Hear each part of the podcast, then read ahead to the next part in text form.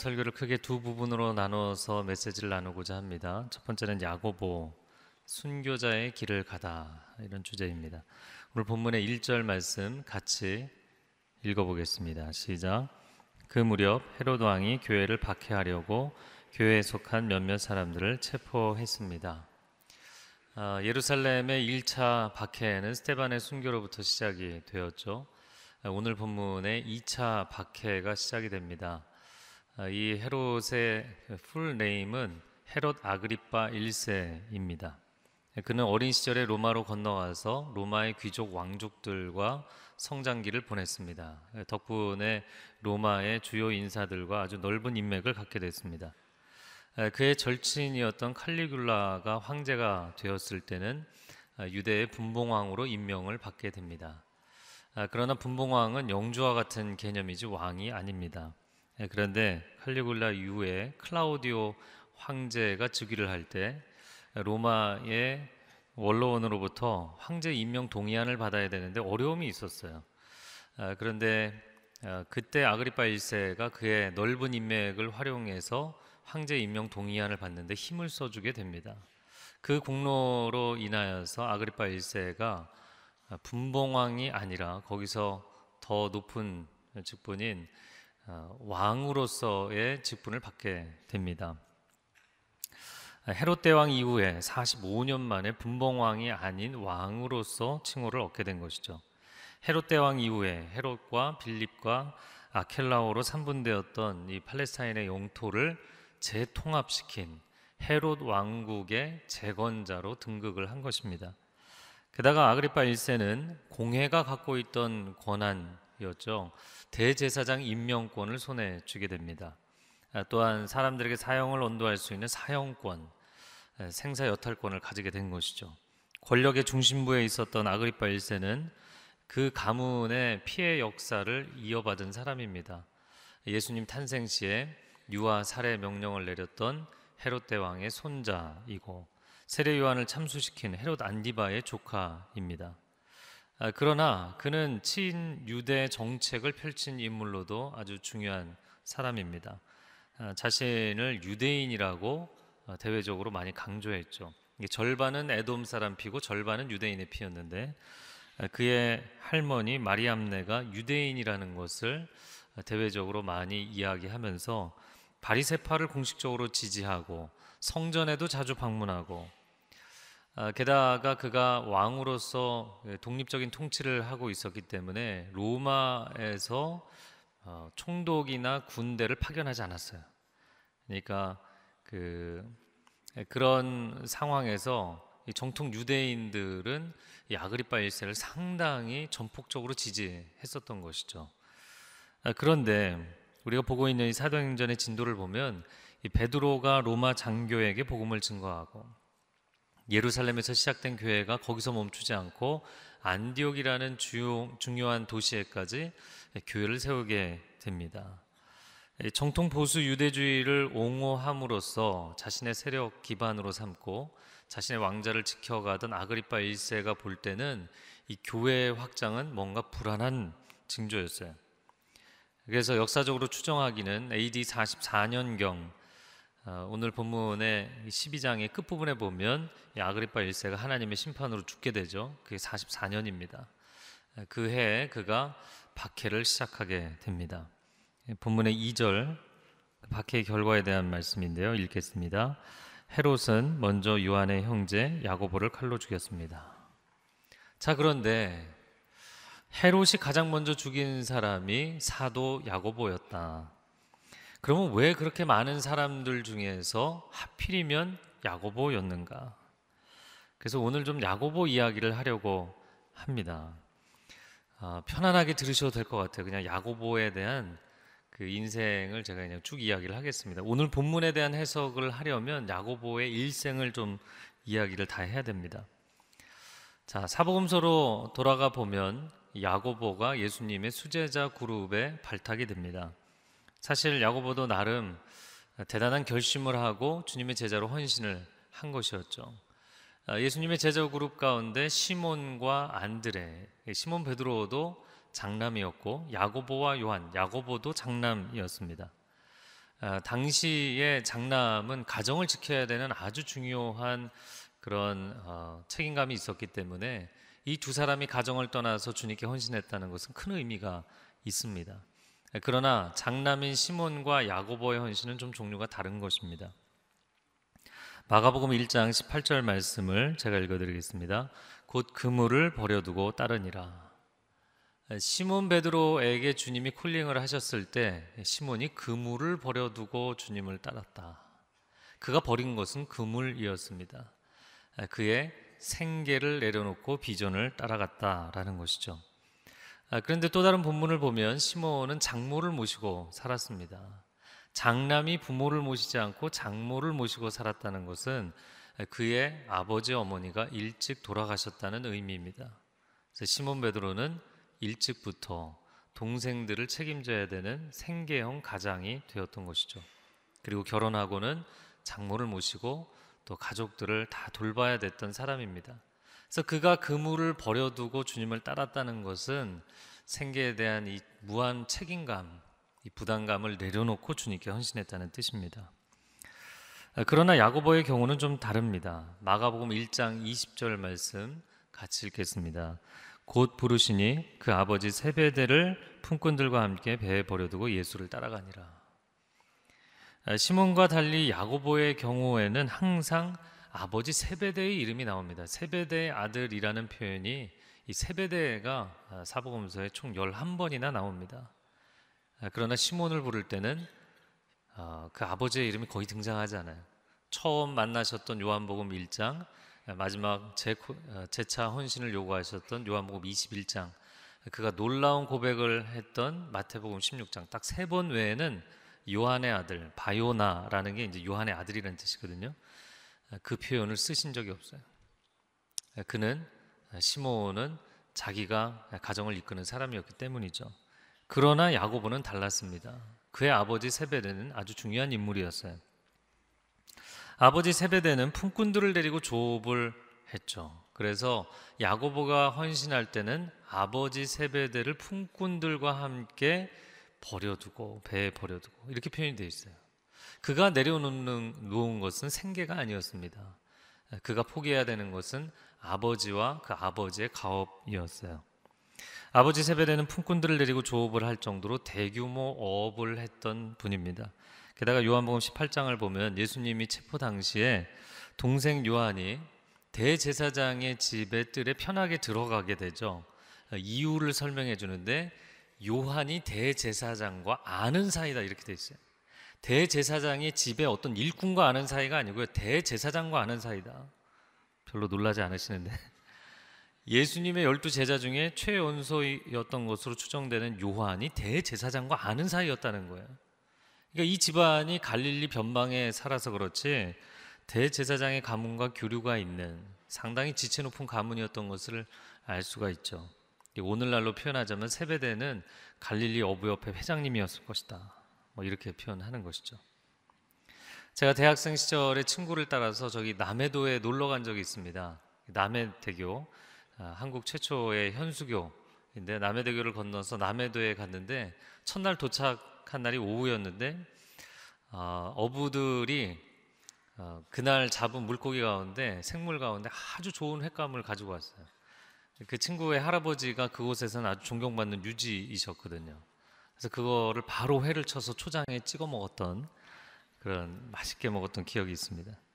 마치 그런 분위기인 거예요. 야고보는 귀공자 야고보로 보시는 것이 더 맞습니다. 그런 집안의 대들보였고 가업을 이어갈 중요한 큰 아들이었어요. 그런데 그가 어느 날 예수님의 콜링을 받고 제자로 헌신을 합니다. 아, 물론 처음 시작은 좋았어요. 수많은 따르는 무리들 가운데 12명에 포함이 됐고 그 12명 가운데서도 3명의 수제자가 됐으니 이거는 뭐 아주 좋은 시작이었어요. 근데 문제는 거기서부터입니다. 여러분 사복음서에 야고보에 관한 내용이 기억이 나시는 게 거의 없을 거예요. 시몬 베드로도 많이 나오고 요한도 많이 나오는데 야고보는 거의 내용이 없어요. 특별한 대사도 없고 특별히 기여한 바가 없어요. 아, 위로 첫 번째 수제자였던 베드로의 경우에는 보수 기질이 워낙 강하고 말과 행동에 거침이 없는 사람입니다. 그는 늘 튀는 사람이었고 전면에 서 있는 사람이었어요. 아, 또한 수제자 가운데 또 다른 야호, 어, 또 다른 제자 요한이죠. 요한, 야고보의 동생 요한. 아, 그는 예수님 곁에 딱 붙어서 자기는 애제자다. 다른 사람이 그렇게 불러준 게 아니에요. 자기가 자기 자신을 애제자다. 사랑받는 제자다 나는. 아, 그러면서 늘 애교가 많았던 사람입니다.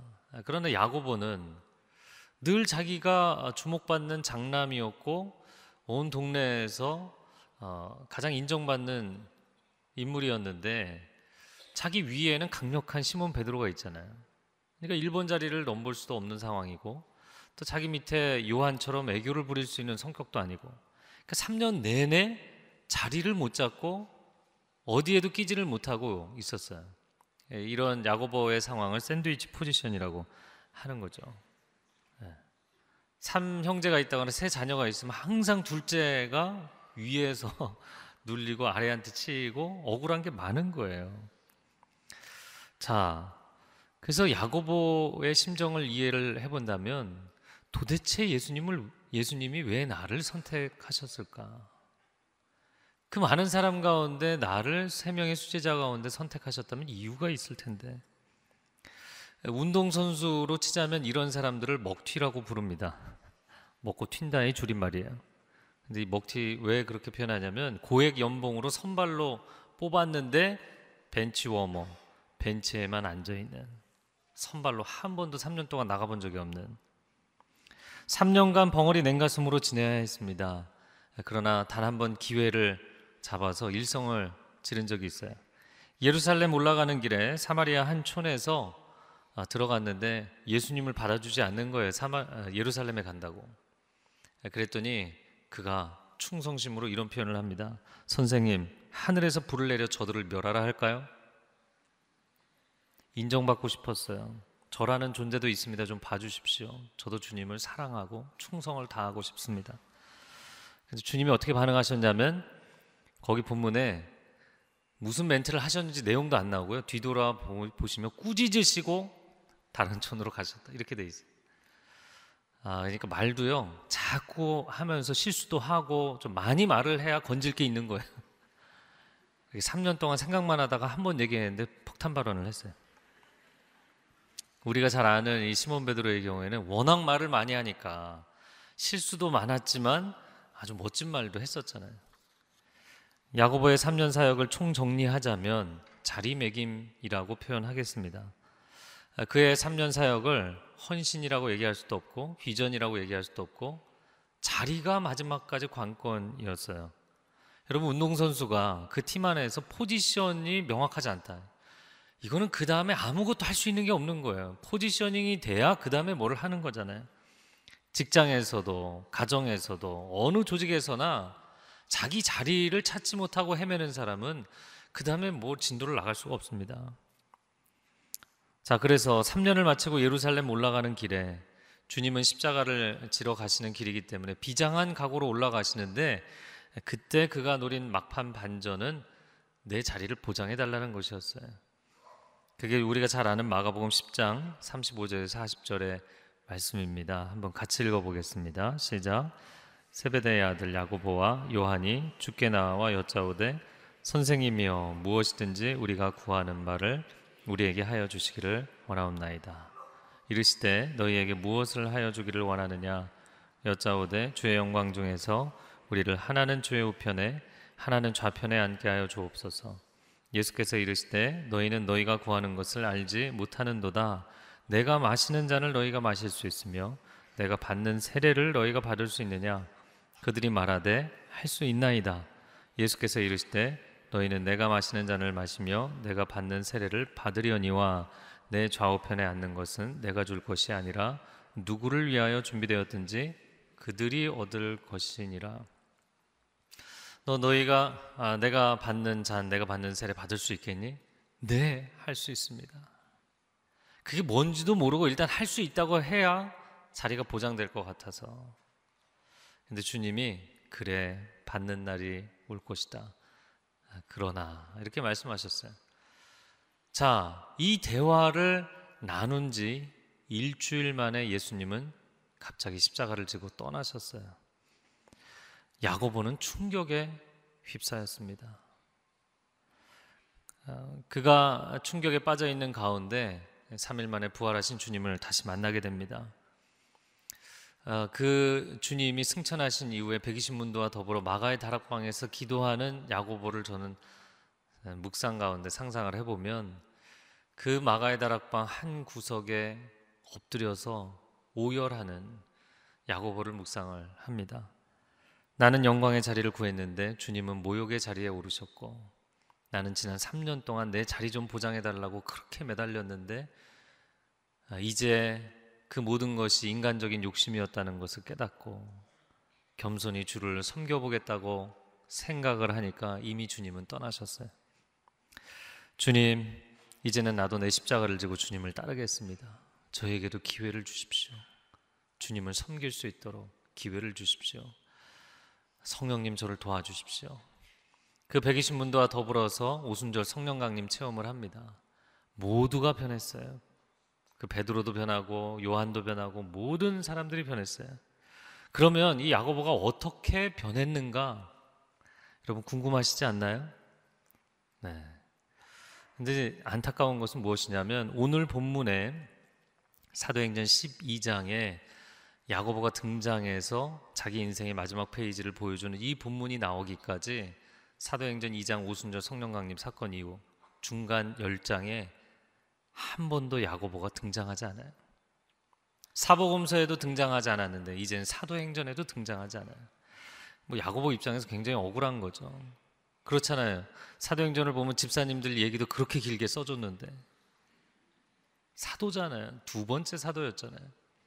스테반 집사님, 빌립 집사님 얘기 다 써줬는데 야고보에 대해서는 코멘트가 없어요. 도대체 그는 어디서 무엇 하고 있었는가? 그래서 이럴 때 behind story가 필요한 것이죠. 교회사 전승에 의하면 예루살렘이 놀라운 부흥으로 은혜의 축제를 벌이고 있을 때 야고보는 그 제자들이 머물렀던 마가의 다락방 놀라운 은혜 체험을 한 그 숙소에 가서 자기 짐을 주섬주섬 챙겨서 작은 보찜을 하나 만들어 예루살렘을 떠납니다. 주님이 받는 잔, 주님이 받는 세례, 나도 받을 수 있습니다. 주님 저에게도 영광의 기회를 주십시오. 주님 저에게도 주님을 위해서 충성을 다할 수 있는 기회를 주십시오. 그렇게 간청했던 야고보. 내가 구한 자리가 사람들에게 인정받고 박수받는 자리가 아니라 목숨 걸고 주를 위해 헌신해야 되는 자리라는 것을 깨닫게 된 것이죠. 그래서 그는 스페인 선교를 떠났어요. 박해를 받고 많은 예루살렘 교회 사도들과 집사님들과 성도들이 나중에서야 흩어지게 되죠. 그러나 그런 박해가 오기 이전에 땅 끝까지 이르러 내 증인이 되라는 주님의 말씀에 가장 먼저 순종하고 반응한 사람이 야고보였어요. 주님 생전에는 한 번도 1등 자리에 오르지 못했지만 기득권을 포기하고 땅 끝으로 선교사로 나가는 일에 그는 1등으로 순종을 했습니다.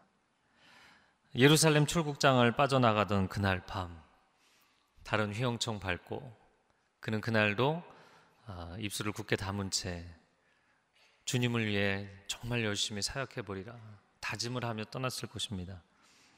당대 스페인 서바나라고 되어 있는 이 스페인은 땅 끝이었어요. 아, 요나 선지자가 도망가고자 했던 곳도 이 스페인 지역이었죠. 사도 바울을 보면 3차 선교 여행을 자기 평생에 돌았어요. 세계 선교를 세 번이나 라운딩을 돌았으니까 대단한 일이죠. 그런 사도 바울도 자기의 평생의 과업의 마지막 행선지로 생각했던 곳이 서바나입니다. 로마서 15장에 두 번이나 이 서바나로 내가 가고자 한다라는 계획을 이야기하죠. 그런데 이 야고보가 사도 바울이 서바나에 오려는 계획을 갖기 이미 30년 전에 스페인 선교를 했어요. 교회사 전승에 따르면 그는 스페인에 있던 유대 노예들의 거주지에 가서 그들에게 복음을 전했습니다. 당시에 헤롯은 로마에 대한 반란이 일어나는 것을 방지해야 됐기 때문에 상당수의 노예들, 예, 반사회적 인사들, 예, 스페인에 유배를 보냈습니다. 그런데 사도 야고보가 그곳에 가서 노예들에게 복음을 전하고 이 사람들을 변화시키니까 어, 이들이 세력화되는 것이 아그리파 1세는 두려웠던 것이죠.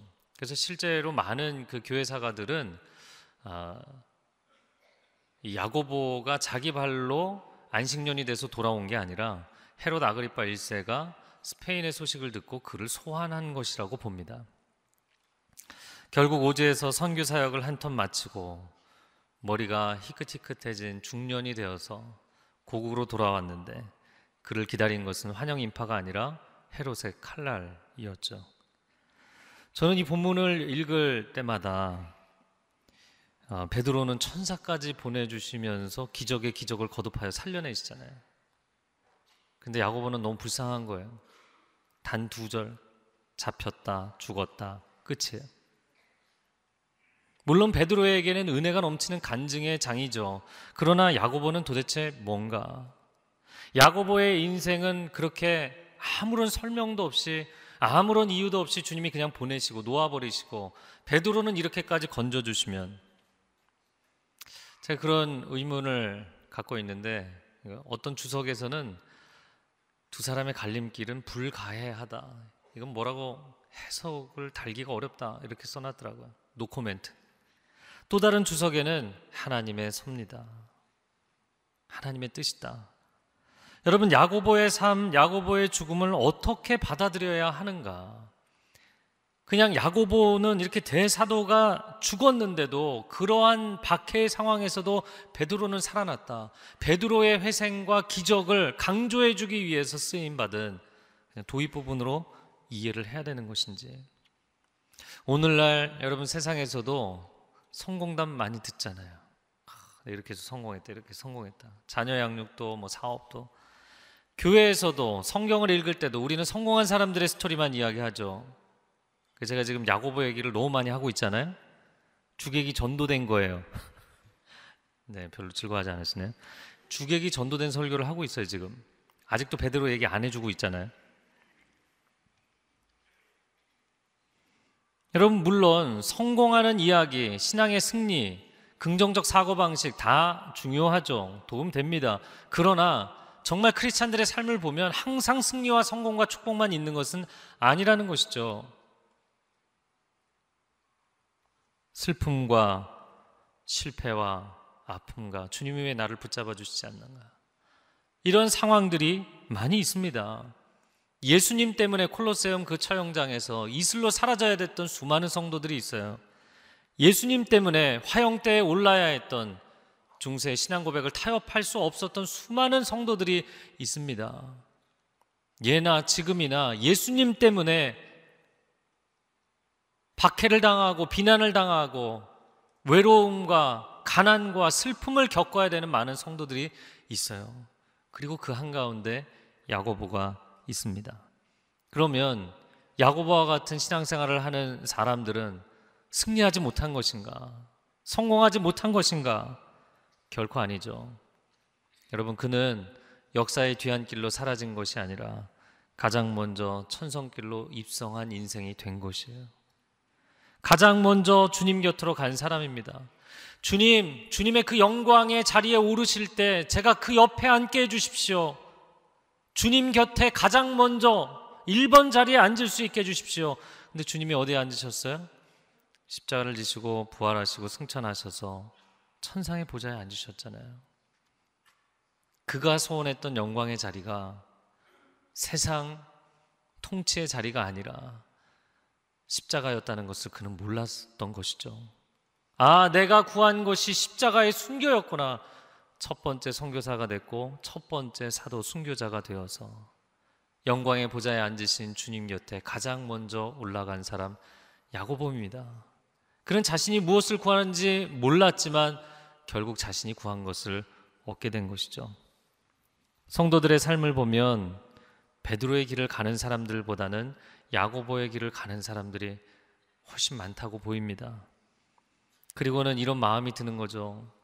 내 인생에는 도대체 언제나 빛이 들까?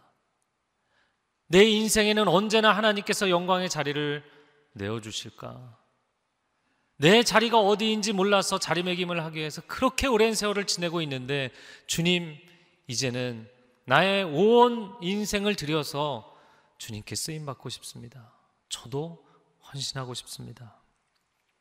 그런데 주님의 십자가 앞에 무릎을 꿇던 날 이 모든 것이 얼마나 인간적인 욕심이었는지를 깨닫게 되고 성령의 깊은 임재의 체험을 하게 되는 날, 야, 내가 더 이상 이러고 있을 것이 아니라 주님을 위해 쏟아 부어야겠다. 결단하는 것이죠. 그리고는 아무도 가지 않는 길을 가게 됩니다. 모든 사도들, 모든 성도들이 예루살렘의 부흥에 감격하여 있을 때 아무도 가지 않는 영적 불모지로 홀로 떠난 사람이 야고보입니다. 10년 만에 돌아온 고국에는 영광의 환영식이 아니라 순교의 연결식이 준비되어 있었지만 결코 그의 인생은 허무하게 끝난 것이 아닙니다. 마지막 10년을 스페인 선교를 10년에서 11년 한 것으로 보입니다. 10년을 불꽃같이 주를 위해서 살았어요. 야고보는 베드로나 요한처럼 책을 남긴 것도 아닙니다. 초대교회의 주요 요직을 차지했던 것도 아닙니다. 사복음서를 돌이켜 보면 예수님과의 추억에서 뭔가 자랑할 만한 이야기거리를 남긴 것도 없습니다. 그럼 도대체 주님 왜 저를 선택하셨습니까? 여러분 야고보와 같은 마음을 가지신 분들 베드로와 자신을 비교하지 마세요. 요한과 자신을 비교하지 마세요. 사도 바울과 자신을 비교하지 마세요. 당신에게는 당신만의 부르심의 길이 있기 때문입니다. 그냥 그 길을 가면 돼요. 아니, 그 길만 가면 되는 것이에요. 그 길이 승리의 길이고 그 길이 영광의 길인 줄로 믿습니다. 남과 비교하지 마십시오. 부르심은 비교하는 게 아니에요. 주님이 나를 부르셨고 내가 주님께 반응하면 그것으로 완성되는 것이 부르심입니다. 세상 사람들의 잣대로 평가하지 마십시오. 부르심은 주께서 주신 것이고 나는 주님 앞에 반응할 뿐입니다. 이제 베드로 얘기를 조금 해드리겠습니다. 베드로 이야기. 그 저에게 어떤 목사님이 아침에 물어보시더라고요. 이 야고보와 베드로 분량을 어떻게 했냐고 해서 한 7분의 5 야고보, 7분의 2 베드로. 두 번째 부분은 베드로 극적으로 구원받다. 야고보의 죽음에 유대인들이 기뻐하자 아그리파 1세가 베드로를 잡아들입니다. 그를 백성들 앞에 공개 재판하고 사용할 생각이었어요. 그런데 예루살렘 감옥에 갇혀 군사들이 4인 1조 4교대로 이건 뭐 철통 수비를 하니까 벗어날 수 없는 상황이죠. 그런데 재판 전날입니다. 이제 내가 사느냐 죽느냐 사실 뭐 죽는 길로 가는 것이죠. 자기 운명이 결정되기 전날 밤 베드로가 뭘 하고 있어요? 네. 바울과 신라는 밤새 찬양을 했는데 베드로는 평안히 주무시고 있었어요. 천사가 옆구리를 찔러 깨웠다. 7절에 그렇게 되어 있는데 이 찔러라는 단어가 개혁 성경에는 쳐서 네. 걷어 찾는지 모르겠어요. 또 다른 용례에서는 죽인다라는 의미로 쓰이는 단어예요. 그러니까 이게 예, 아주 강하게 때린 거예요. 얼마나 곤이 잤는지. 그래서 이거 보면서 그 첫 번째는 영성의 사도가 됐지만 역시 베드로는 우리를 실망시키지 않는 육적인 모습을 보여주는 베드로입니다. 아, 제가 예전에 그 천만 큐티 운동본부 사역을 할 때 같이 사역했던 목사님이 약간 수면병이 있는 분이세요. 수면병. 운전을 하고 가다가도 그냥 계속 자는 거예요. 그래갖고 그 고속도로에서 중앙 가드레일을 긁은 거야 한쪽을. 그리고서는 내려서 정신을 차리고 다시 운전하면서 또 조는 그런 분이세요. 아, 저희가 한번 저희 둘이 한 장로님을 방문한 적이 있었어요. 이제 병원이었는데 아, 장로님이 해물탕을 맛있게 사주셔갖고 먹고 그리고 이제 중요한 회의를 해야 돼서 어디를 갈까 그러는데 뭐 커피숍들 다 만, 만만치 않아서 장로님 병원으로 다시 올라갔어요. 이게 대기실이 있고 거기가 이제 치과병원이었는데 이제 대기실에 앉아서 이제 니은자인데 장로님 이쪽에 앉으시고 제가 이쪽에 앉고 제 뒤에 그분이 앉은 배치 자체가 잘못이었어요. 한 5분쯤 제가 장로님하고 얘기하고 있는데 뭔가 느낌 이상한 거예요. 너무 조용해요. 뒤돌아보니까 아니나 다를까 주무시고 있어요. 아주 마음이 평안하신 분이에요. 어, 이게 장로님이 어, 목사님 피곤하시죠? 조금 여기 누우시겠어요? 그랬더니 아, 네 감사합니다. 그러고 치과병원 의자에 수면 캡을 쓰고 누워서 코를 고며 자는 거예요. 예, 제가 본부장이고 그분이 부본부장이었는데 그분이 뭘 받아 적어야 될 거 아니겠어요? 근데 그때 생각이 납니다.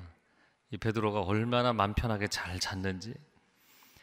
자, 그런데 또 한 가지 측면이 있습니다. 그것은 무엇이냐면 베드로가 오늘 12장에 감옥에 들어간 것은 세 번째 감옥에 잡혀 들어간 거예요. 성경의 3세번은 중요한 의미가 있잖아요. 야고보도 갔고 이제 내 차례인가 보다. 베드로가 담담하게 그 상황을 받아들이고 나니까 마음이 평안했던 것이죠. 주를 위해서 살고 주를 위해 죽는 것이 제자의 길일진데 주님 저도 준비가 됐습니다. 마음 평안하게 잠을 자고 있었죠. 그런데 천사가 그를 깨우며 무엇이라고 말을 했는가? 어서 일어나거라. 나는 이제 끝이라고 생각했지만 주님이 아직 내가 감당해야 될 사명이 남아 있다. 일어나라. 말씀하시면 일어나야 되는 것이죠. 로뎀나무 아래에서 엘리야가 하나님 이제는 조카원이 나의 열조의 품으로 나를 데려가십시오. 그러나 그를 호렙산으로 부르셔서 아직 할 일이 남아 있다. 일어나라. 말씀하시면 자리를 털고 일어나야 되는 것이죠. 영광의 자리에 오르고 싶다던 야고보는 순교의 자리로 내려가게 하셨고 그만 죽음을 받아들이려던 베드로에게는 다시 사역할 수 있는 자리로 세워 주셨어요. 우리 인생의 주권은 전적으로 하나님의 손에 있는 줄로 믿습니다. 우리가 우리 인생의 주인이 아닙니다. 하나님, 저 그동안 열심히 했으니까 여기까지만 할게요. 이런 얘기는 우리가 할 수 있는 얘기가 아니에요. 하나님 왜 저에게는 기회를 안 주십니까? 영광의 자리를 보장해 주시면 제가 해보겠습니다. 멈추라고 하시는데도 아니요, 저는 더 할 겁니다. 이러한 멘트는 우리가 할 수 있는 대사가 아니라는 거예요. 나는 멈추고 싶지만 더 가라고 하시면 가는 거고요. 어, 주님께서 여기까지라고 말씀하시면 더 가고 싶어도 거기까지인 것을 받아들여야 되는 것이에요. 오늘 본문의 마지막 절에 베드로가 마가 요한의 집으로 가서 자기를 위해서 중보기도 하던 성도들과 제외하고 감격에 겨워합니다. 그리고 조금 더 뒷부분으로 가면 17절에 야고보와 형제들에게 이 일을 보고해 주십시오. 이야기를 하는 장면이 나와요. 그리고 이 12장이 끝나죠. 많은 사람들이 아, 사도 베드로가 다시 살아나게 된 해피엔딩으로 이 장이 끝난다고 생각해요. 그러나 그것은 흐름을 놓치신 겁니다. 사도행전 15장을 보면 사도 베드로가 떠난 예루살렘 교회에 이미 수장 역할을 하고 있는 사람은 주의 형제, 주님의 동생 야고보였어요. 베드로가 원래 예루살렘 교회 수장이었잖아요. 오늘 본문에 베드로가 야고보에게 얘기 좀 해주세요 하고 떠나는 이 장면은 그가 예루살렘 교회 탑리더의 자리를 내려놓고 백의종군하여 평신도 선교사로 현장에 나가는 그런 장면입니다. 그리고 나서 사도행전도 아주 급변합니다. 12장까지 베드로 이야기가 나오고 13장부터는 베드로 이야기도 더 이상 나오지 않아요. 13장부터는 안디옥 교회가 바울과 바나바를 파송하고 사도 바울이 주인공이 됩니다. 여러분 우리가 아는 베드로가 누구입니까? 보수 기질이 너무나 강해서 1인자 자리를 한 번도 내준 적이 없는 사람이었어요. 그런 베드로가 현장 선교사로 떠나다니. 야, 누군 죽었는데 누구는 살아나고 참 좋겠다. 이런 상황이 아닌 것이죠. 야고보와 베드로 이 두 사람 사이에는 아직 감당해야 될 사명이 남아 있는가 아니면 그 사명을 완수했는가의 차이만 있을 뿐이에요. 사느냐 죽느냐의 문제는 이미 넘어선 사람들이었어요. 당신은 지금 야고보 포지션에 있는가? 아니면 베드로 포지션에 있는가? 만약에 여러분이 야고보 포지션에 있다면 주저하지 말고 주님이 깨우쳐 주실 때 불꽃같이 헌신하십시오. 우리 인생의 시간이 얼만큼 남아 있는지는 아무도 모르는 거예요. 주님이 기회를 주실 때 마지막 한 이닝일지라도 불꽃 투혼을 발휘해야 되는 것이죠. 여러분 야구 선수들 가운데 투수 포지션인 사람들 7이닝, 8이닝 던지는 선발 투수 누구나 하고 싶겠죠. 근데 감독이 세워주지를 않는 거예요. 1회, 2회, 3회, 5회, 7회, 8회, 8회까지 지나가는데도 안 세워져요. 그러면 난안 쓸려나 보다. 그러고 포기하나요? 마지막 이닝에 그를 세운다면 여러분 마무리 투수가 얼마나 중요합니까? 팀의 승리를 위해서 모든 것을 쏟아 부어야 되는 것이죠. 그렇게 10년을 쏟아붓고 간 것이 야고보였어요. 과거를 후회하지 말고 오늘 주님을 섬길 수 있는 기회가 있을 때 최선을 다하십시오. 여러분의 시간, 재능, 물질, 삶 전체를 들여서 헌신하십시오.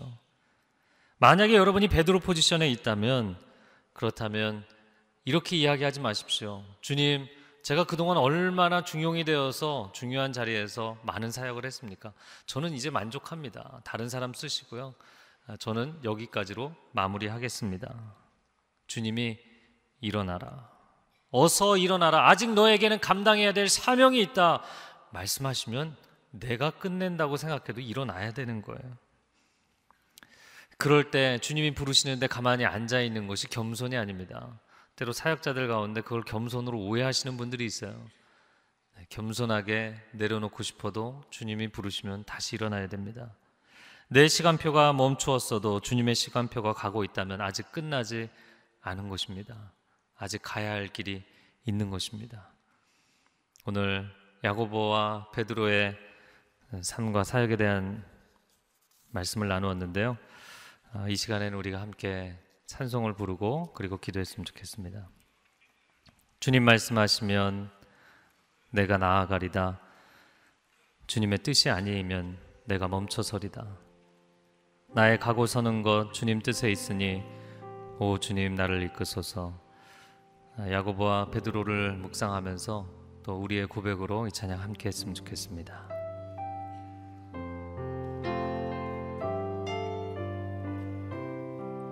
말씀하시면 주님 말씀하시면 내가 나가리라. 주님 뜻이 아니면 내가 멈춰서리다 나의 가고 서는 것 주님 뜻에 있으니 오 주님 나를 이끄소서 주님 말씀하시면 주님 말씀하시면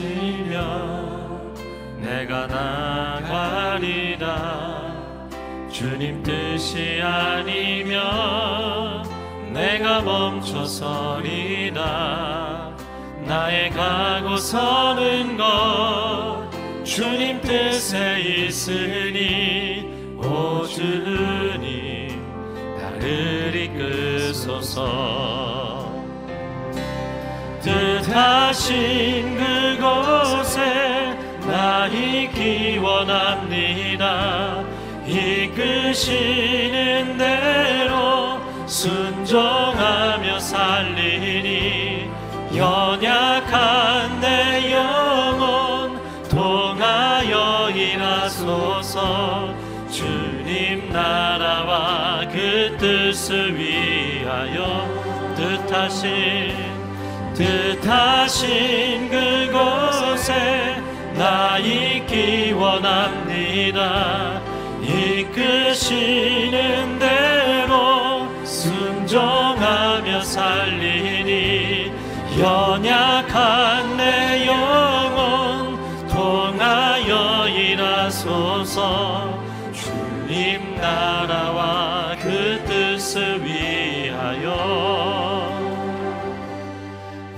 주님 나를 이끄소서 오 주님 오 주님 나를 이끄소서. 오 주님 나를 이끄소서.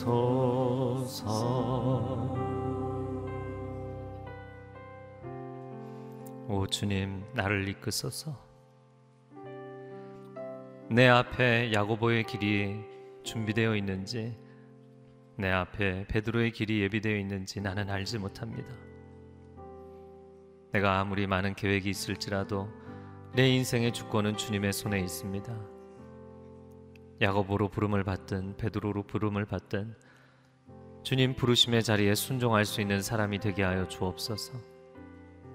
가난한 생계형 어부를 불러서 존귀하고 영향력 있는 대사도로 쓰시든 훌륭한 가문의 상속자를 불러서 아무도 주목하지 않는 겸손의 자리에 섬기게 하시든 주님 순종하겠습니다. 주님과 함께 가는 길 주님의 나라를 세우고 영혼들을 살리는 일을 위해서 아낌없이 불꽃같이 사는 인생이 되게 하여 주옵소서. 우리 함께 통성으로 기도하기 원합니다. 기도하겠습니다. 사랑하는 주님, 우리의 길을 알지 못합니다. 그러나 주님이 부르신다면 주님 반응하게 하여 주옵소서. 순종하게 하여 주옵소서. 주님이 나를 부르신 자리가 내 인생의 최선의 길인 것을 고백하고 주님 따라가게 하여 주옵소서. 주님 가라 하시면 가겠습니다. 멈춰 서라 하시면 멈추겠습니다. 갈등하지 않게 하여 주시고 복잡하게 생각하지 않게 하여 주시고 주님 땅 끝까지 주님이 가시는 그 길을 내가 함께 가기를 원합니다. 주님의 영광의 자리에 오르실 때 주님 저를 기억하여 주시고 저를 받아 주시고 저를 인도하여 주옵소서. 오 주님 우리의 인생의 걸음을 그렇게 인도하여 주시옵소서. 사랑하는 주님, 우리의 길을 우리가 알지 못합니다. 야고보와 같이 오히려 예수님 믿고 인생이 어려워지고 왜 내가 예수님 믿었는데 내 인생은 축복의 길이 열리지 않고 이렇게 힘드냐고 왜 나를 계속해서 낮추시냐고 베드로와 같이 예수님 믿고 전혀 상상하지 못한 자리로 놀라운 능력으로 쓰시는 인생이 있습니다. 우리의 앞길에 무엇이 예비되었든 우리가 영광의 자리를 얻기에 주를 믿은 것이 아니라 주님이 나의 전부가 되시기 때문에 주님을 믿었습니다. 주님 부르심에 우리가 순종하고 기뻐하며 우리의 삶을 불꽃같이 내어드리는 하나님의 사람들이 되게 하여 주시옵소서. 승리자들이 되게 하여 주시옵소서. 주님 영광의 보좌에 오르실 때 야고보를 기억하시고 베드로를 기억하시고 소중히 여기시는 줄로 믿습니다. 우리 한 사람 한 사람 주님과 그렇게 동행하는 복된 성도들이 되게 하여 주옵소서. 예수 그리스도의 이름으로 기도합니다. 아멘.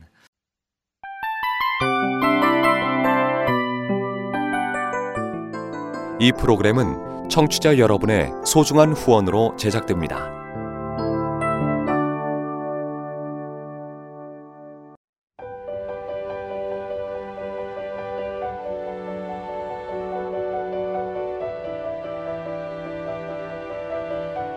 세상에는 수많은 교회들이 있지만 더 깊이 있는 말씀 강해를 찾기 위해 크기로만 교회를 선정하지 않습니다. 보다 좋은 영적 콘텐츠를 더 많이 나누기 위해 방송비를 받지 않습니다. 1년 365일 복음만 전하고 싶어서 우리는 광고를 하지 않습니다.